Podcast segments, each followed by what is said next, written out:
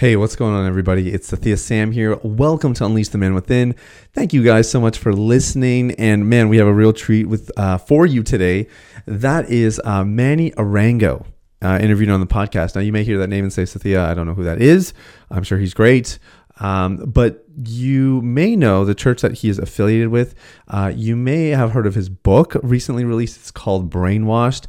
This guy has done all kinds of work in, just in I would say the American church, especially and beyond. And he is on staff at Social Dallas, I believe it's called, which is pastored by a guy named Robert Madu, who you maybe have heard of if you're a Christian American or an American Christian. I think that's the right way to say it. But anyway, this guy's amazing. And the book Brainwashed is really about finding your identity in Christ. And it is very practical. This guy's a cool thinker. Like, he's got cool ideas and concepts, and he explains his thoughts well, but then he's got some practical elements as well. And so when I got connected with him, heard a little bit about what he's doing and sort of what he's focused on, I wanted to get this guy on, and this was a really cool interview. He is definitely a preacher, and you'll see that as we kind of get in. He's just like very charismatic, very animated, great storyteller, and really not afraid to explain his thoughts, and he does it in a way that's just very, very understandable. So it was a great interview. We talked about all kinds of stuff, but the thing I want to say, and he actually says this in the podcast, is all behavior stems from identity. And so often we try to fix behavioral issues with behavioral solutions instead of tackling, our language is tackling the roots. His language would be tackling the identity. What is the identity that's kind of driving all of this? And so we just did a deep dive on that. We talked a little bit about scrolling and how scrolling is a real big problem in our society and some practical ways to deal with it. We talked about how overcorrection is almost never a good thing. And then we talked a little bit about just new hardware, and what we mean by that is like your new identity and how to walk out in that. So it's a really good interview. I do want to read his bio because this will just give you a really well-rounded idea of who this guy is you're about to hear from, and then we'll jump right in. Manny Arango is a Bible nerd, a storyteller, a troublemaker, an overcomer, and a revivalist. Passionate about fighting for people who have lost their voice, Manny strives to inspire those who have lost hope or have settled for mediocre. Born in Boston but based in Dallas, Texas, he is a teaching pastor at Social Dallas under Pastor Robert Madu. He is also a full-time itinerant preacher as of January 2020. Manny graduated from Southeastern University in December 2019 with a master's and is currently continuing his education at Northern Seminary for a doctorate in New Testament studies. He deeply values Bible literacy and founded ARMA, an academic Bible study tool that reflects his heart to equip and champion God's people. Without further ado, guys, here's my interview with Manny Arango. So here's the million-dollar question. How are men like us who work hard, have good motives, and a God-given purpose supposed to fulfill the calling on our lives and the dreams in our hearts, all while establishing sexual integrity, thriving relationships, and a meaningful connection with God? That is the question, and this podcast will give you the answers. My name is Sathya Sam. Welcome to Unleash the Man Within.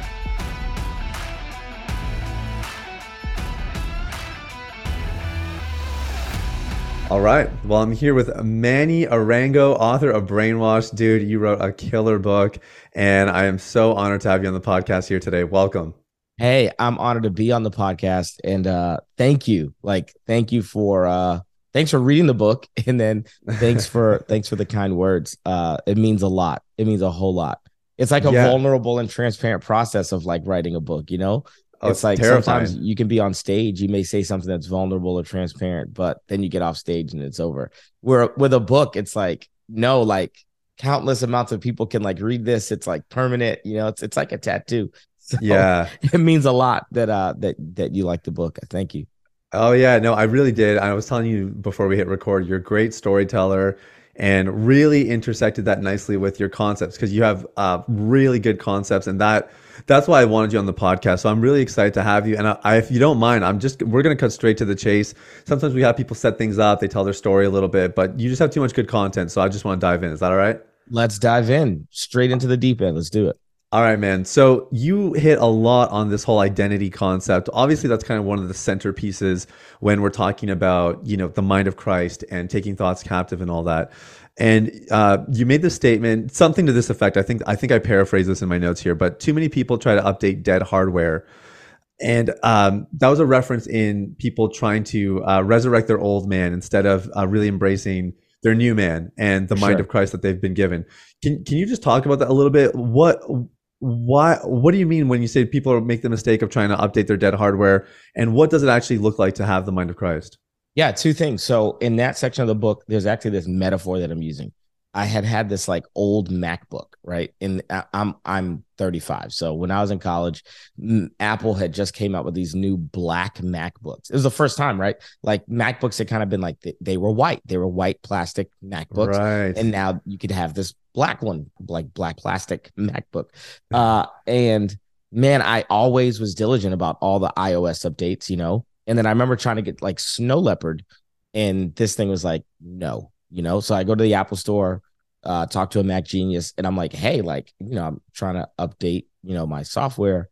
And he says, well, the problem is these computers, like these laptops are no longer compatible with the new software because they're too old. And I think sometimes in church, we try to give people new thoughts, but they don't need new thoughts. They need a new mind. They need to become a new person. Right. Like it's the equivalent of me trying to give my laptop new software. The laptop does not need new software. Yeah. The hardware has to change. I need a whole new computer.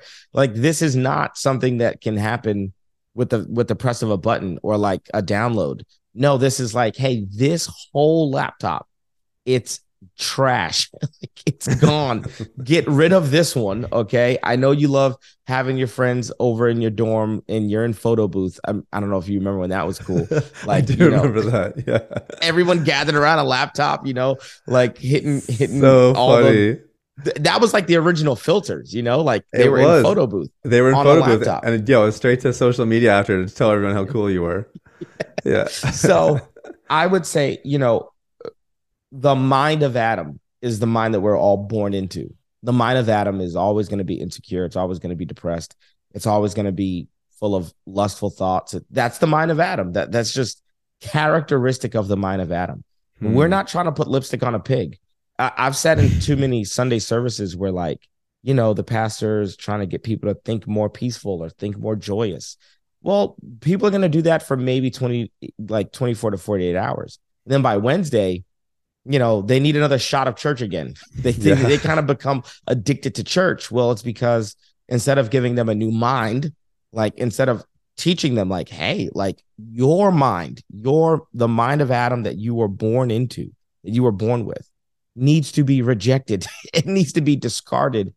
And you need to adopt a new mind. And when you adopt a new mind, man, the thoughts actually flow out of a renewed mind, out of a regenerated mind, out of a redeemed mind, out of a new creation. I am a new creation. The old is gone, the new has come.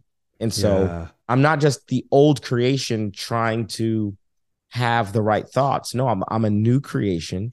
And second thing I'll say in this that I think will kind of connect some dots for us is people will always act based on the identity they believe. Okay, so behavior flows from identity. If I believe, there's a study, two classrooms of kids. The first classroom, teachers believed that these kids were straight A students. And so they treated them that way. And because they were treated that way, they became straight A students. Well, actually, they were not straight A students. They were all failing students. Okay. And then the other group were actually straight A students, but the principal, okay, told the teachers, hey, these are all failing students. So the teachers treated them that way.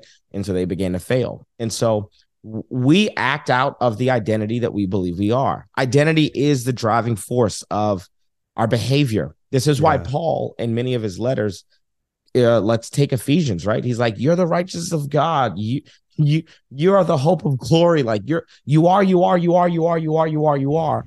And then, like at the halfway point of the book, that's when he starts getting into behavior because he knows, like, if I just tell you how to act without convincing you, that you are no longer a Gentile. You're no longer a sinner. You are no longer whatever you think you are, then man, we're doomed. Like, yeah. This is just going to be behavior modification, which most people are not good at.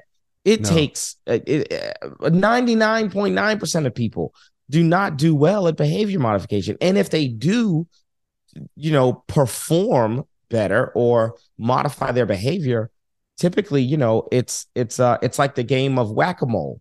Like whatever you hit here is going to pop up somewhere else. Yes. So whatever you suppress in one area, the volcano is going to erupt somewhere. Yeah. And so behavior modification is actually what I would say like suppression. And a lot of people struggle with sexual suppression, especially in the Christian space. Yeah. And so you're just playing a game of whack-a-mole, whereas that's not what God wants. That's not the best. So I would say actual transformation, which mind renewal, which is rooted in, hey, belief or identity is not something that I discover. Identity is something that I receive from God and believe. I believe that this creator knows more about me than I know about myself. And so I have to make a decision to trust him, that if he says that I can do all things through Christ who gives me strength, or if he says that I'm the righteousness of God, then I actually believe that. I've got a righteousness of God story. Can I tell that story really quick? Yeah. Can I just hop on real quick and then we'll jump into it? Yeah. So it's so funny you use that metaphor, because I did an episode maybe a couple months back about recovery whack-a-mole. And It was the exact same idea. Like a lot of people, when they're trying to get porn out of their lives or that kind of thing, it's like, okay, I'm going to put the internet filter on because the logic of it makes sense. It's like, this is going to block me from doing the thing I don't want to do. But like you said, it's all behavior modification. There's no hard transformation. There's no identity shift. For sure. And so it doesn't work for a while. And then we're like, oh, shoot, that didn't work. You know what? I'm going to read my Bible more. Obviously, you should read your Bible more. But like, you know what I mean? Sure. It's all done with that thing. It's just whacking a mole. Yes. Not getting to the root issue. And I just love that you use that. Tell me your righteousness story, and then I do have another question about this for you. Okay. I don't know if I tell the story in the book. I'm not really sure. But I've told the story in conjunction with some of the brainwashed material, like on stage. Just don't know if it's in the book. Okay. And it's funny. Like I was probably a young adult coming out of college, probably maybe 21, 22. And I was struggling with pornography. And so my friend, Brian Bullock, my best friend, was married at the time, was, you know, porn free. He was probably like 5 years older than me. We've always been best friends, but because he's 5 years older than me, there's always been like this kind of older brother vibe that me and him have. You definitely talked about this in the book. I remember this. Yeah. Okay. So I remember like struggling with porn, and Brian says, hey dude, anytime you mess up, whatever happens, like however you fail, just give me a call. Just, that's the only thing I want you to do. Just call me.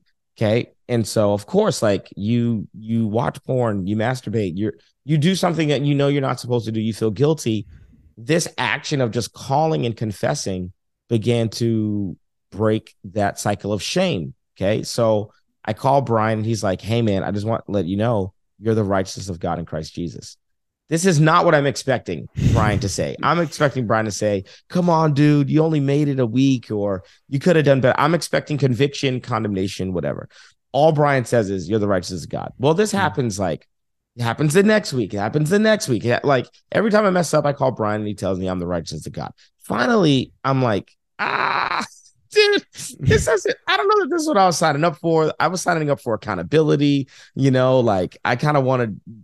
I need you to be like the trainer at the gym. Like I need to be scared of you, you know, like I need you to like, you know, give it to me. Might be a little bit. Yeah. Yeah. Yeah. And he goes, nah, Manny, like one of these days you're actually going to believe. You're going to believe that you're the righteousness of God in Christ Jesus. And when you actually believe that, porn won't be desirable to you anymore, because you'll see it as something that's beneath you. You'll see it as something that is unbefitting of who you are. Actually, your behavior is not the thing that we need to be focused on. Your identity is what we need to be focused on. And I think that it's so easy to just try to put a band-aid on any issue. It's so tempting, because reading my Bible is a good thing.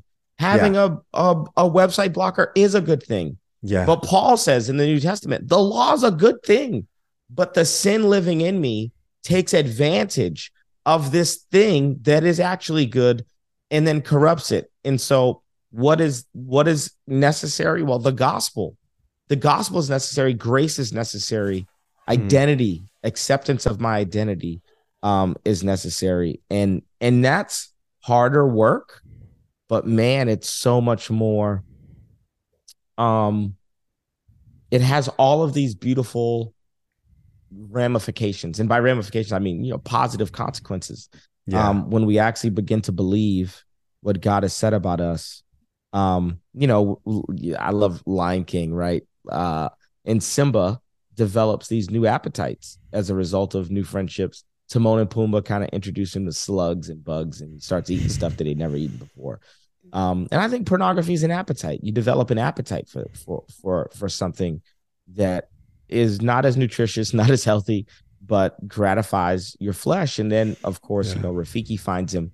And Rafiki doesn't bust out into like a, dang, Simba, your breath stink. Like, your breath smell like slugs. Like, what are you doing? No, Rafiki says, like, look into the water. Like, who are you? Rafiki has this moment with Simba where he jolts him back into reality so that he can remember who he is. Mm. He can remember that, wait, if I'm royalty, if I'm a king, then that comes with a certain diet. And there are appetites that it's not that this is sin in the condemnation tone. It's this is so beneath me. Like, what am I doing here? What am I doing on this website? What am I doing having secrets? Like, what am I doing? Like, this isn't me. There's a counterfeit version of me that is trapped in the mind of Adam that is doing these things. And so anyway, I think that's what Paul is wrestling with in Romans. That the first thing that you have to really believe is that you are the righteousness of God, that you're made in the image of God, that you're a son of God, you're a daughter of God. Yes. I think once identity actually, it takes some time for your behavior to correct because there's some patterns and some muscle memory. Yeah. But man, when you actually begin to believe, no, that's not me. That wasn't me. Yep. That I don't even recognize that person that acted that way. Like, I believe I'm a new creation. And so that's hard. And I know hopefully we're trying to get concepts rooted into reality and give handles. But I know this is highly conceptual, but it is practical, 100%. So. No, 100%. And in your book, you talked about, you kind of identified three like particular areas where we need to make this transition if we really want to acquire the new hardware. You talked about independence to intimacy, insecurity to identity, and isolation to interdependence. And I highly recommend people get the book if they want to go a little bit deeper. We don't have time to go through all of these today, but I wondered if you could touch on isolation to interdependence. I think that's a big one. I think this whole concept of interdependence is lost in our society. Yes. You have like kind of the feminist movement that's like about being the strong, independent woman. For sure. You have a very individualized North American society that is all about like building my own life, doing things my own way, creating my own legacy.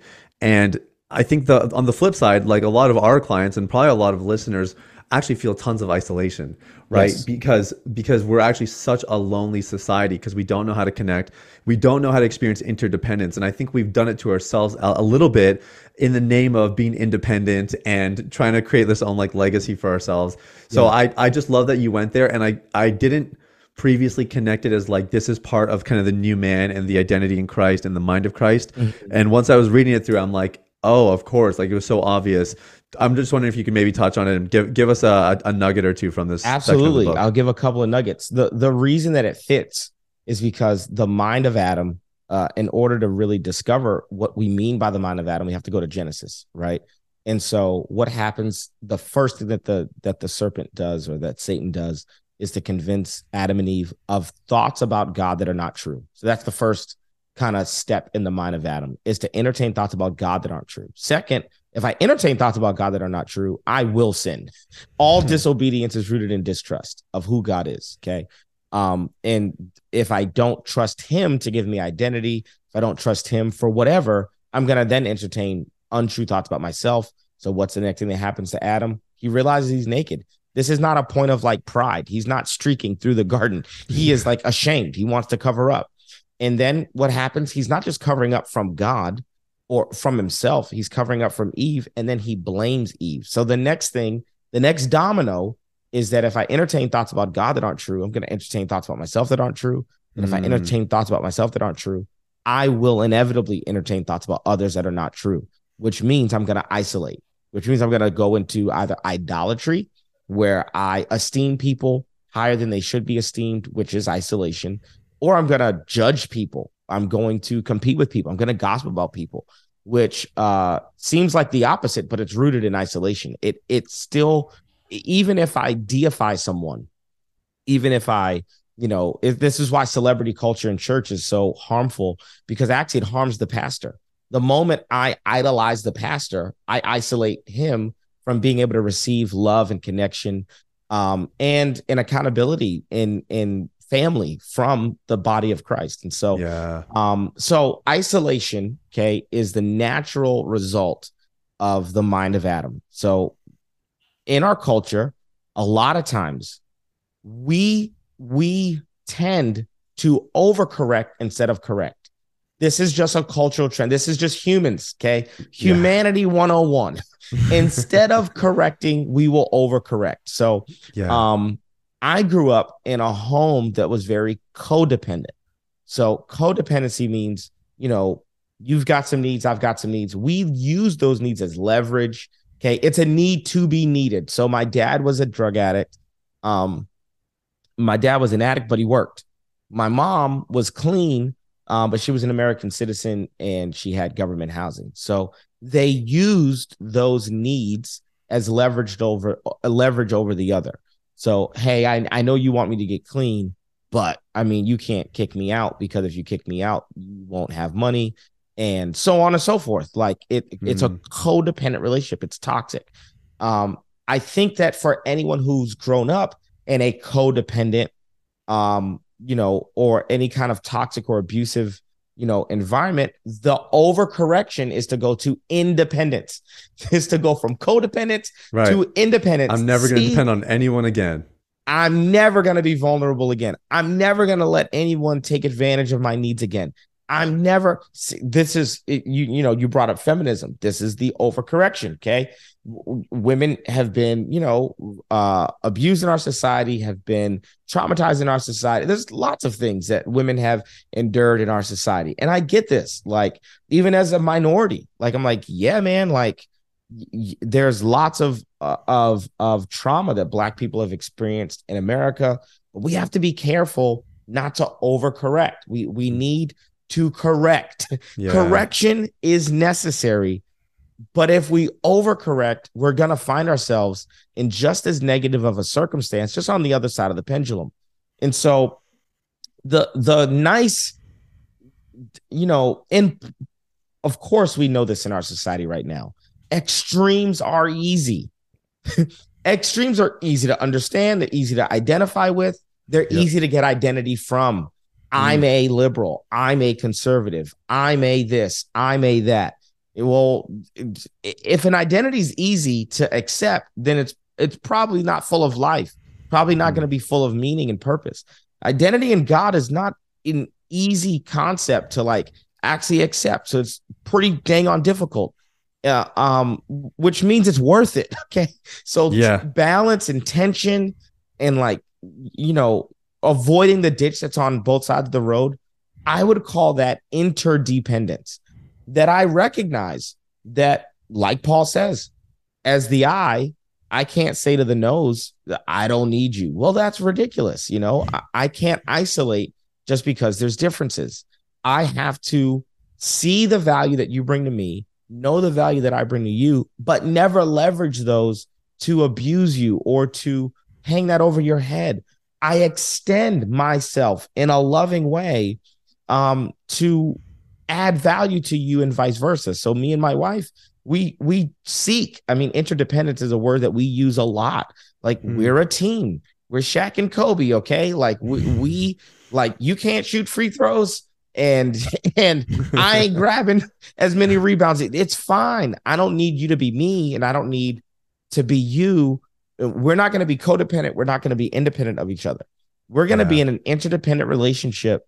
And I'm never going to say, well, I do this. It's like, I'm not going to use what I bring to the table as leverage over you. That's toxic. That's only going to isolate me from the other person.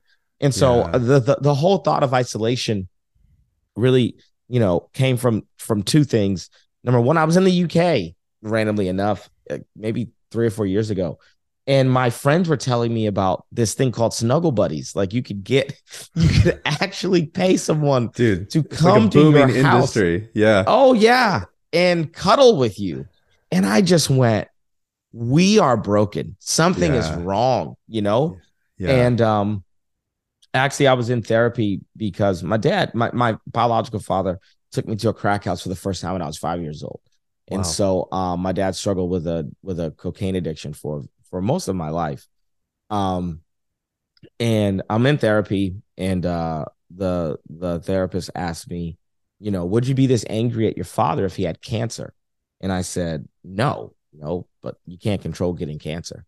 He said, I want you to see addiction a little differently. I want you to begin to see addiction like a disease. It's going to help you to actually forgive your dad. And he said, the reality is that addiction and substance abuse are not the same thing. Your father just tends to struggle with both of them. Okay. So he's addicted to a substance. So he's abusing a substance and that has got him addicted. However, addiction in and of itself is an inability to bond with other humans. So let's say you or I, there's a lot of reasons why I would never get addicted to drugs. It would rob me of my relationship with my wife. It would rob me of my relationship with my son. Addicts use people to get to things, whereas normal relationships use things to help them to love people. And so by living with an addict, you know, it was actually, you could see it. My dad, his priority was his next high. And the addiction cycle is don't feel, don't trust, don't tell the truth. So it's to numb yourself. Don't feel anything. Don't let yourself feel pain. Don't let yourself feel disappointment. Don't let yourself feel much of anything. And then definitely don't trust.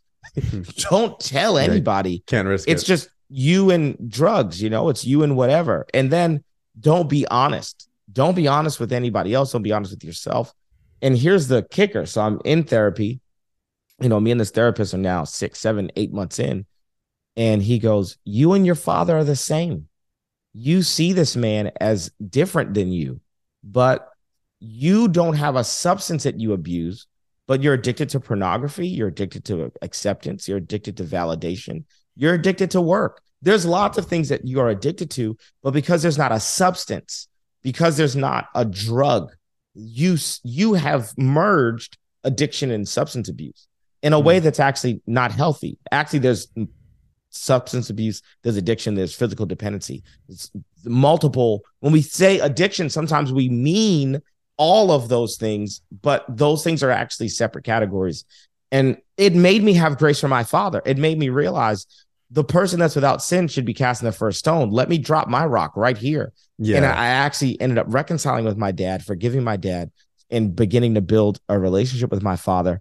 And that relationship actually helped him to use drugs less and less and less, because I had been kind of playing this spiritual manipulation game where I was like, well, if you stay clean, then I'll have a relationship with you. Well, actually, the thing that made him not clean was a lack of relationships. So I'm only furthering to push him in to the vicious cycle that he's already in. And like, well, I don't have a relationship with my son. I have nothing to lose. I may as well get high again. And I think that we have to begin to value, whether it's pornography, whether it's actual drugs, whether it's scrolling, whether it's social media addiction, whatever it is.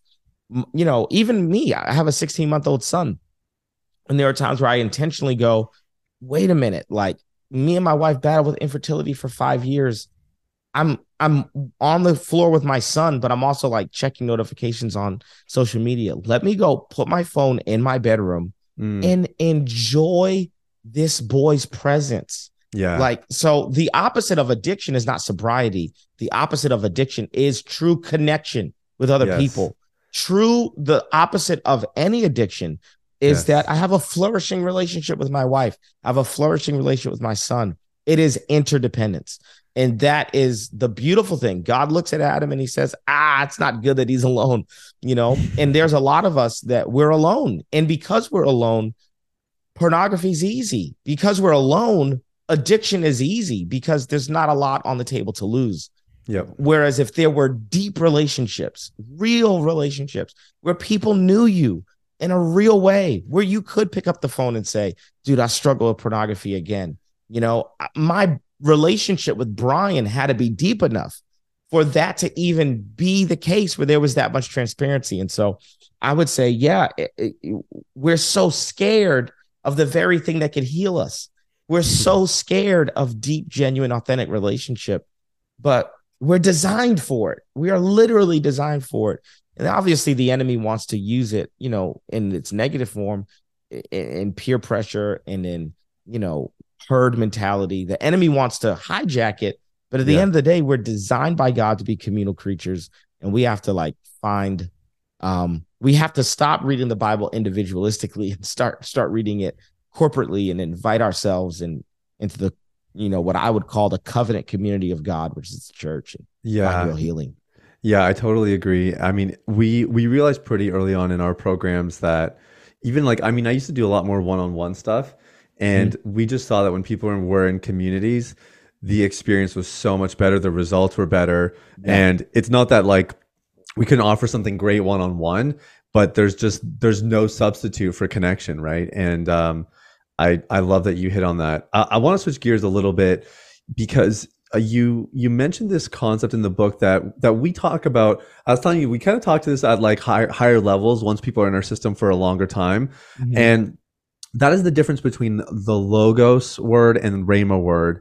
And man, I mean, we could do another episode on just this alone, but sure. we really do emphasize the value of hearing God's voice, that fresh spoken rhema word. But of course, everything that we do is principled, or if not directly from scripture, so you have logos word in there as well. And I guess what I specifically want you to talk about is, what does it look like for, you know, you travel a ton, you just launched a book, you're speaking, you're consulting churches. What does it look like to have a balance or a good mixture of the logos word, where you're reading God's written word, and also rhema word, where you're regularly hearing from him, and getting, you know, specific insights or freshly spoken things into your life? What does it actually look like for somebody to make sure they have a good balance of this in their walk? I would honestly narrow this down to like one verse. And the Bible says of itself that the word of God is alive and active. Okay. So if that means that this book, that the thing that makes it unique, obviously, is that it's inspired by the Holy Spirit. Yes, absolutely. But the Holy Spirit that inspired this book is the same spirit that raised Jesus from the dead, which is the same spirit that lives in you. So if the spirit raised Jesus from the dead, then that means that this book is not just words on a page, but this book is alive. It's alive. It's active. It's just alive as Jesus is. And it's just alive as you are. Okay. So the same spirit that inspired the scriptures is the same spirit that rose Jesus from the grave. And it's the same spirit that lives in you. So therefore, there's got to be some resonance between what happens with the Spirit of God that's been deposited in me when it interacts with the Spirit of Scripture. So a lot of times we talk about the word of Scripture, like the meaning of Scripture, highly important. I'm big on biblical literacy. I'm in a doctoral program in New Testament theology right now. I'm a Bible nerd. Yes, absolutely. We need all the hermeneutical tools we can get. We study the Bible for its original meaning to its original audience all the time. Yeah. However, if I lock the Bible into what it meant historically for the original audience and the original author, then actually I kind of undermine its activity in its life for me today. So the Bible isn't just to be studied with my mind, but the Bible is to be interacted with spiritually. So I always tell people, like, hey, when you read the Bible, sometimes the enemy could trick you into believing that if you didn't understand everything you read, that it was a waste of time. Yeah, but right. Let me help you with this, because your spirit's alive, okay? And when you read the Bible, you're not just reading the Bible as a brain. You're not just reading the Bible as your emotions. You're reading the Bible as a whole being. Yeah. And I would describe revelation, those aha moments, as moments where your mind finally understands things and can put things into words that your spirit has already known. And you'll never get to those aha moments if you don't actually push past the instant gratification, the desire for instant gratification to understand everything you're reading. I don't need to understand everything I'm reading. I need to read to feed my spirit, because man doesn't live on bread alone, but on every word that proceeds from the mouth of God. Right. If I'm just putting myself on a diet of God's word, what begins to happen, and I think some people don't see these as connected, what begins to happen is that the rhema, so that's the spoken word of God. The logos is the written word of God. When I actually put myself on a pretty healthy diet of, like, and I mean 4 or 5 times a week, of, it can just be a verse. I'm not even big on like read a whole book or read a whole chapter. No, just meditate. Like, it could be a line of scripture. Yeah. Like, it could be a couple of verses. Quantity is not what matters here. Yeah. The word of God is alive and active. Okay? A little bit of the word is better than a lot of whatever else you need to read.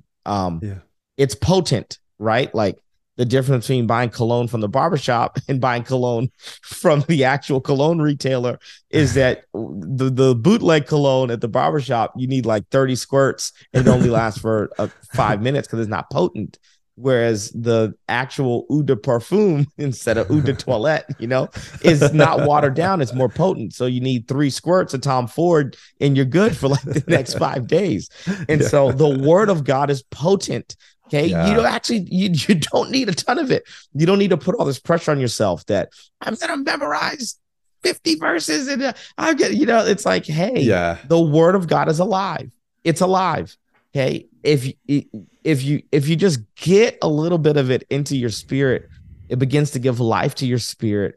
And what begins to happen is throughout the day, you begin to have thoughts that aren't the mind of Adam thoughts. You begin to have thoughts that are actually inspired by the logos that you've consumed. Yeah. And I think a lot of people just assume, like, oh, yeah, I had some good thoughts today, you know, as if you generated those thoughts. No, you gave the spirit something to work with. And so I think that the rhema and the logos, they work in tandem, right? And we see it in scripture, the Pharisees represent an extreme. They have the logos, they have the written word of God, but they are rigid, they are traditionalists, you know, they are rejecting the rhema word of God. Abraham, you look at Abraham, you know, if Abraham had only heard what God said, not heard what God was saying, he would have killed Isaac. Okay. Yeah, the word that he received from God was go sacrifice Isaac. Okay, great. But then there was another word. Stop. Don't do it. Right. And so I think sometimes we assume, I think a lot of people are really stuck on like what God said like last week or last month or last year. And God really does want to speak to you every day. For real. I don't say that to exaggerate. God really does want to communicate with you every day. Yeah. And there's also a difference between what God says and what God means. You know, anyway, that's a whole other. You're right. This Rhema Logos deal can be a whole episode. But I think creating some kind of rhythm in your life where you give space to hear from the Lord every day I battled with flight anxiety for years, which is really unfortunate because I'm on planes like you travel a lot 3 or 4 times a week. And somebody asked me like, well, how'd you get over it? And I said prayer. However, I don't know that we are saying the same thing when we say the word prayer. When I say prayer, I mean I'm simply asking the Lord, what is it in me? What's in me that's causing me to be this anxious when there's turbulence, or this anxious when I'm on flights? I'm spending 5 minutes asking that question, and I'm then going to spend 30, 40 minutes listening throughout the day, like that this is supposed to be a conversation, and what he has to say is actually way more valuable than what I have to say. Yeah. And I think we've really made prayer venting instead of what it's supposed to be. So that's good, man. I think really the Rhema word of God is the response. It's love longs to communicate. God wants to communicate with you. He's a loving father. He wants to talk to you. He wants to take the word of God, the principles that are in his word, and he wants them to make them specifically applicable to you in your life. Yeah. And outside of intimacy, that cannot happen. There has to be an intimate relationship for that process of the general ideas of scripture to become specific to your life. Yeah. And I think that God works in tandem with his logos and with his rhema to really allow his word to renew, for the water of the word to actually like wash you and cleanse you, and wash your brain, to wash your mind. Yeah. Really good, man. Really good. Okay. I wanted to ask you this question here before we kind of start to wrap. You said in the book, scrolling is emotionally and spiritually carcinogenic. And I was telling you this off camera, like, I think scrolling is the gateway drug for I would probably say our generation, certainly for our user base, people that are trying to get free of porn and lustful behaviors, because it all starts with scrolling. Scrolling is just the easiest way that we get that initial dopamine hit. And then you just want something more and more. And before you know it, you're watching stuff you never wanted to watch. Can you comment on it? Like, because you used a strong word, right? You said it's carcinogenic, and I appreciated that because it is, and we have to call a spade a spade. I guess the second element of it, like you used a practical example where you have this awareness now where it's like, oh, I want to be present with my boy. He's only 16 months old. I want to be present with him. I'm going to put my phone in another room. Like, there's a real practical principle at play with something like that. And I'm wondering if you can talk to this audience a little bit, because I think we definitely, I want to hear your thoughts for sure. Cause you're a very good thinker, and your philosophy would be fascinating to hear a bit more, but I would also love for you to just comment on the practical things. How do we keep this poison out of our lives, I guess, even though it's not going to be out of our lives, but we have to somehow regulate it, obviously. So go for it. That's a perfect word. I think regulate is a great word. I'm never going to advocate for extremes.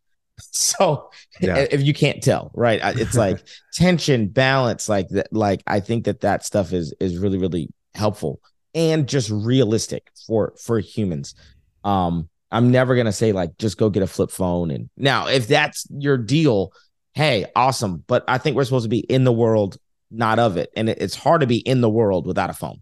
Like, I think that there's valuable content that we need to be providing to the world, and by the world, scripture, when it refers to the world, means people who are outside of the covenant community of God. Okay. So we need to be engaging with culture, and the only way to engage with culture and to be a light in the middle of darkness is to have these devices. Like, you kind of need these things, So, all right. So it's necessary. How do I create guidelines? I genuinely think hey, no phone. My wife is a stickler on boundaries. Like, literally last night I was sending an email on my phone, like while I was in the room, like in our bedroom. And she went, hey, our room is the boundary marker. Like, so right. I'm going to take your iPad. I'm going to walk you out into the living room. You can finish your work out here. But like, once we hit this door, like, there's a physical boundary. I actually experienced this as a youth pastor. So sometimes I like to give examples that are foreign to kind of like help us to understand, So like, when I first took over the youth group, there was a sanctuary. Like, we had a sanctuary where we had worship and the preaching of the word and all that good stuff and small groups. And but the design of the room meant that there were video game stations and snacks, like a snack station inside of that room. So like, from 6 to 7, you know, there was a basketball court that was separate, but then inside of the sanctuary, there was, you know, a snack area, video game stations, pool tables, like there was all this stuff. And mm-hmm. and I remember saying like, hey, like, and I had just gotten hired at this mega church. They were really proud of their, you know, youth facility space. And it was amazing. Like they had spent a lot of money on this space and I didn't want to be dishonoring, but I said, hey, like, I just want to teach you a lesson. It's called theology of place. So you're saying from 6 to 7, kids are going to play basketball, eat snacks, video games, pool. Okay, great. Here's the problem that I was encountering. Once 7 o'clock hit, well, in the same room that they have to play video games, play pool, and eat snacks, I now want them to like encounter God, hear from the Lord, listen to a sermon. And it was whiplash. It's kind of like, this room is not holy. There's nothing holy about this space. Yeah. And so I was like, we actually need to redesign this. I know you guys spend a lot of money. We need to get the pool tables out of here and the video game stations out of here. Just literally on the other side of that wall. And you would say like, no, it's not that big of a deal. And I'd go, no, it actually is. Something happens to my brain, to my body. When I sit at a coffee shop or when I go to a co-working space, my body knows it's time to write. Or it's time to work, or it's time to. And what my wife did just last night was say, hey, when we step into this room, we want our bodies and our brains to know that this room is designed for intimacy, connection, that this room is designed for deep conversation, that this room is designed for affection, that this room is designed for love, that this room. And we were, giving our son a bath. And, this room is designed like this is not the space. So you're just going to go 15 feet out there and finish your email. And I think like that's what we would say regulate. We're not saying get rid of the iPad, get rid of the phone. What we are saying is going, OK, how do we make a word like holiness applicable in a 21st century context where we don't really use that word a lot? Yeah. And all holy means is that, okay, this space, the room I'm in right now, well, it's designed for podcasting. That's what it's designed to do. That's why there's a camera. That's why there's a mic. That's why there are couches. And saying, okay, are there spaces in your life that just are not designed for phones, that aren't designed for scrolling, where that just doesn't happen here? And a boundary can be physical. Like, hey, that doesn't happen in this room.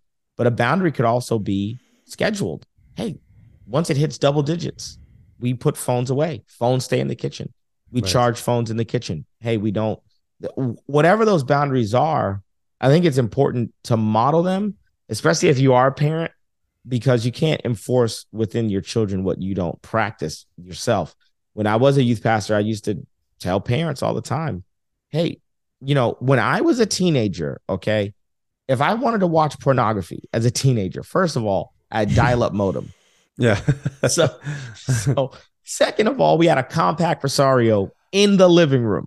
Okay. Right. If I was going to watch porn, I was like waking up in the middle of the night, trying to get the computer on. I'm in a living room. I'm risking a lot. Big time, especially those dial-up modems connecting to the internet, all kinds of noise and all that. Like, that whole like deal, Whereas if we are saying that we think anyone is strong enough to just have this thing with them, right, 24 hours a day, I'm here to tell you nobody is strong enough to just have temptation this close to them all day, every day, and live porn free. I don't see that as realistic. Like, your chances of winning this aren't even very high, which means there needs to be some regulation. Like, and the regulation doesn't need to immediately just be put the phone in the room, or, it needs to be,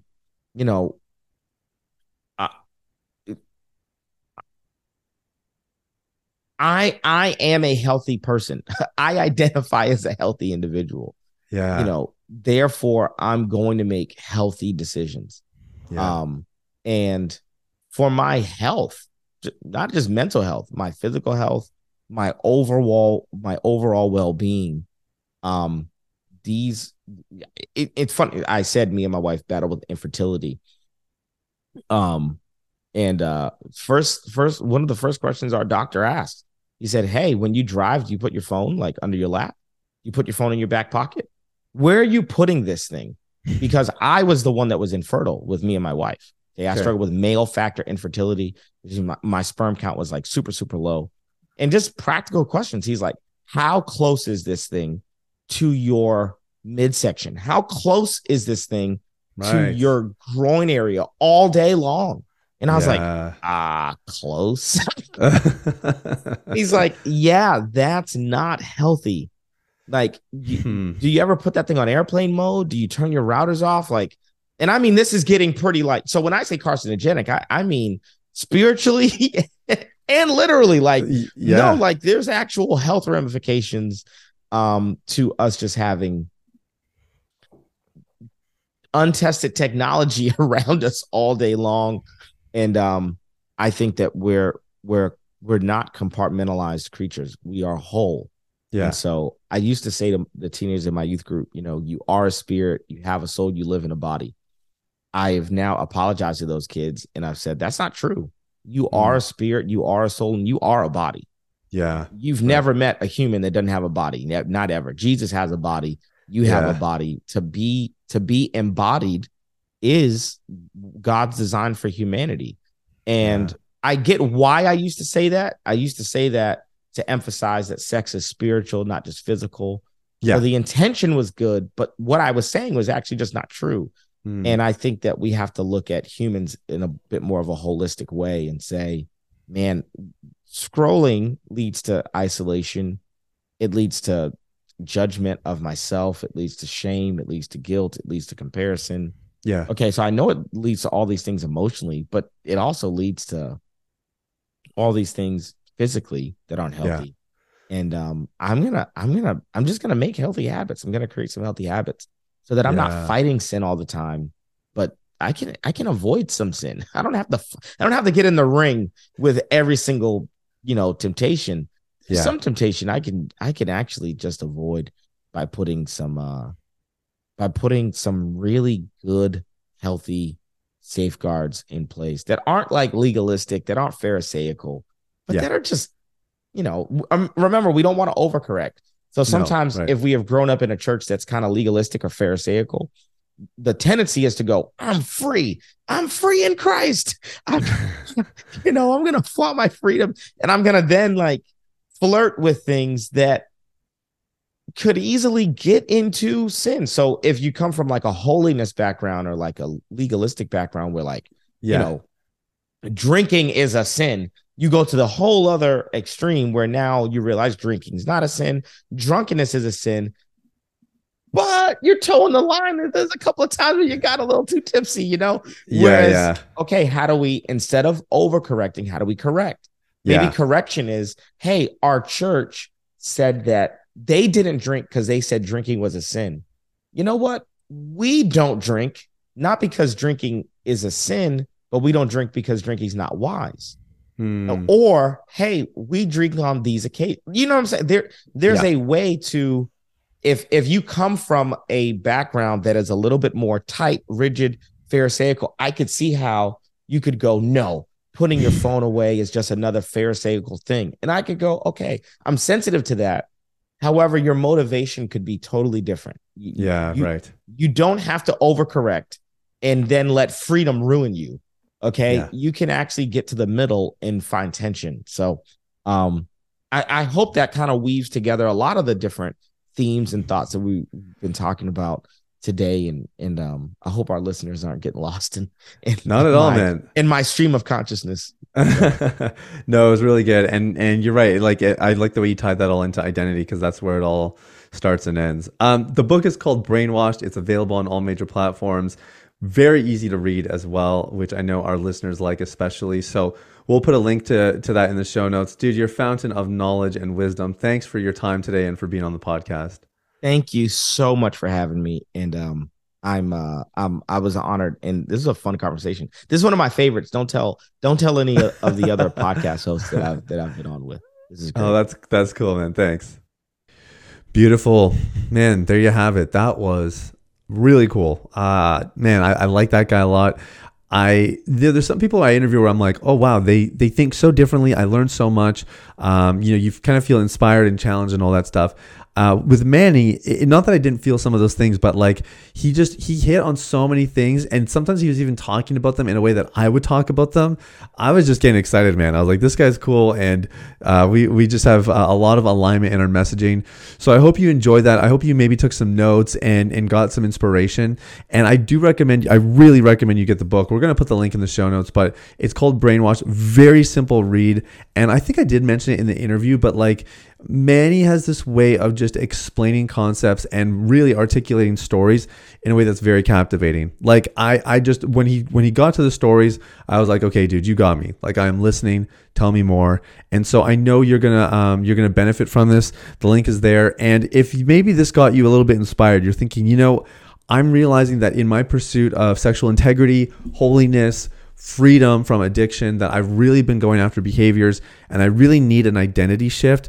It's funny that one of the reasons we align so much with Manny is because identity shift is our third pillar of the recovery process. And I've actually created a resource that talks about our entire system, all three pillars, and all the kind of contextual information that you would need to apply them in your life. The book is called The Last Relapse. That's the resource, and it's really the best thing I could give you for free that would help you in your recovery journey. You can get a copy at thelastrelapsebook.com. It's super, super easy to get your hands on it, and in a matter of moments, you could have a blueprint to walk you from A to Z to experience a life of freedom and a life of holiness. So you can check that out as well. Thank you guys for listening. Really appreciate this. Hope you have an amazing day. We'll talk soon. Bye-bye. Hey everybody, it's Sathya again. Thanks for listening to Unleash the Man Within. I wanted to take a quick moment to let you know about a free ebook that I wrote for you called The Ultimate Guide to Porn Recovery. It provides a basic framework for the recovery process and a few of my top tips completely free of charge. You can get it now at www.ultimaterecoveryguide.com. That's www.ultimaterecoveryguide.com. Now, if you've been impacted by the podcast and you want to show some support in less than 60 seconds, there are three ways you can do that. First, you can leave a rating or review on your podcast platform. This lets people like you know that the content here is valuable. Secondly, you can share this episode with someone in your life that might benefit from the content. If you're passionate about helping other people experience freedom and success in their lives, this is one of the easiest ways to do that. And lastly, you can subscribe. I personally only listen to the podcasts that I subscribe to. If you're seeking daily encouragement, guidance, and insight in your recovery journey, I highly recommend subscribing to Unleash the Man Within. Thanks for listening. I look forward to connecting with you very, very soon. The information, opinions, and recommendations presented in this podcast by Sathya Sam and his guests are for general information only and should not be considered medical, clinical, or any other form of professional advice. Any reliance on the information provided is done at your own risk.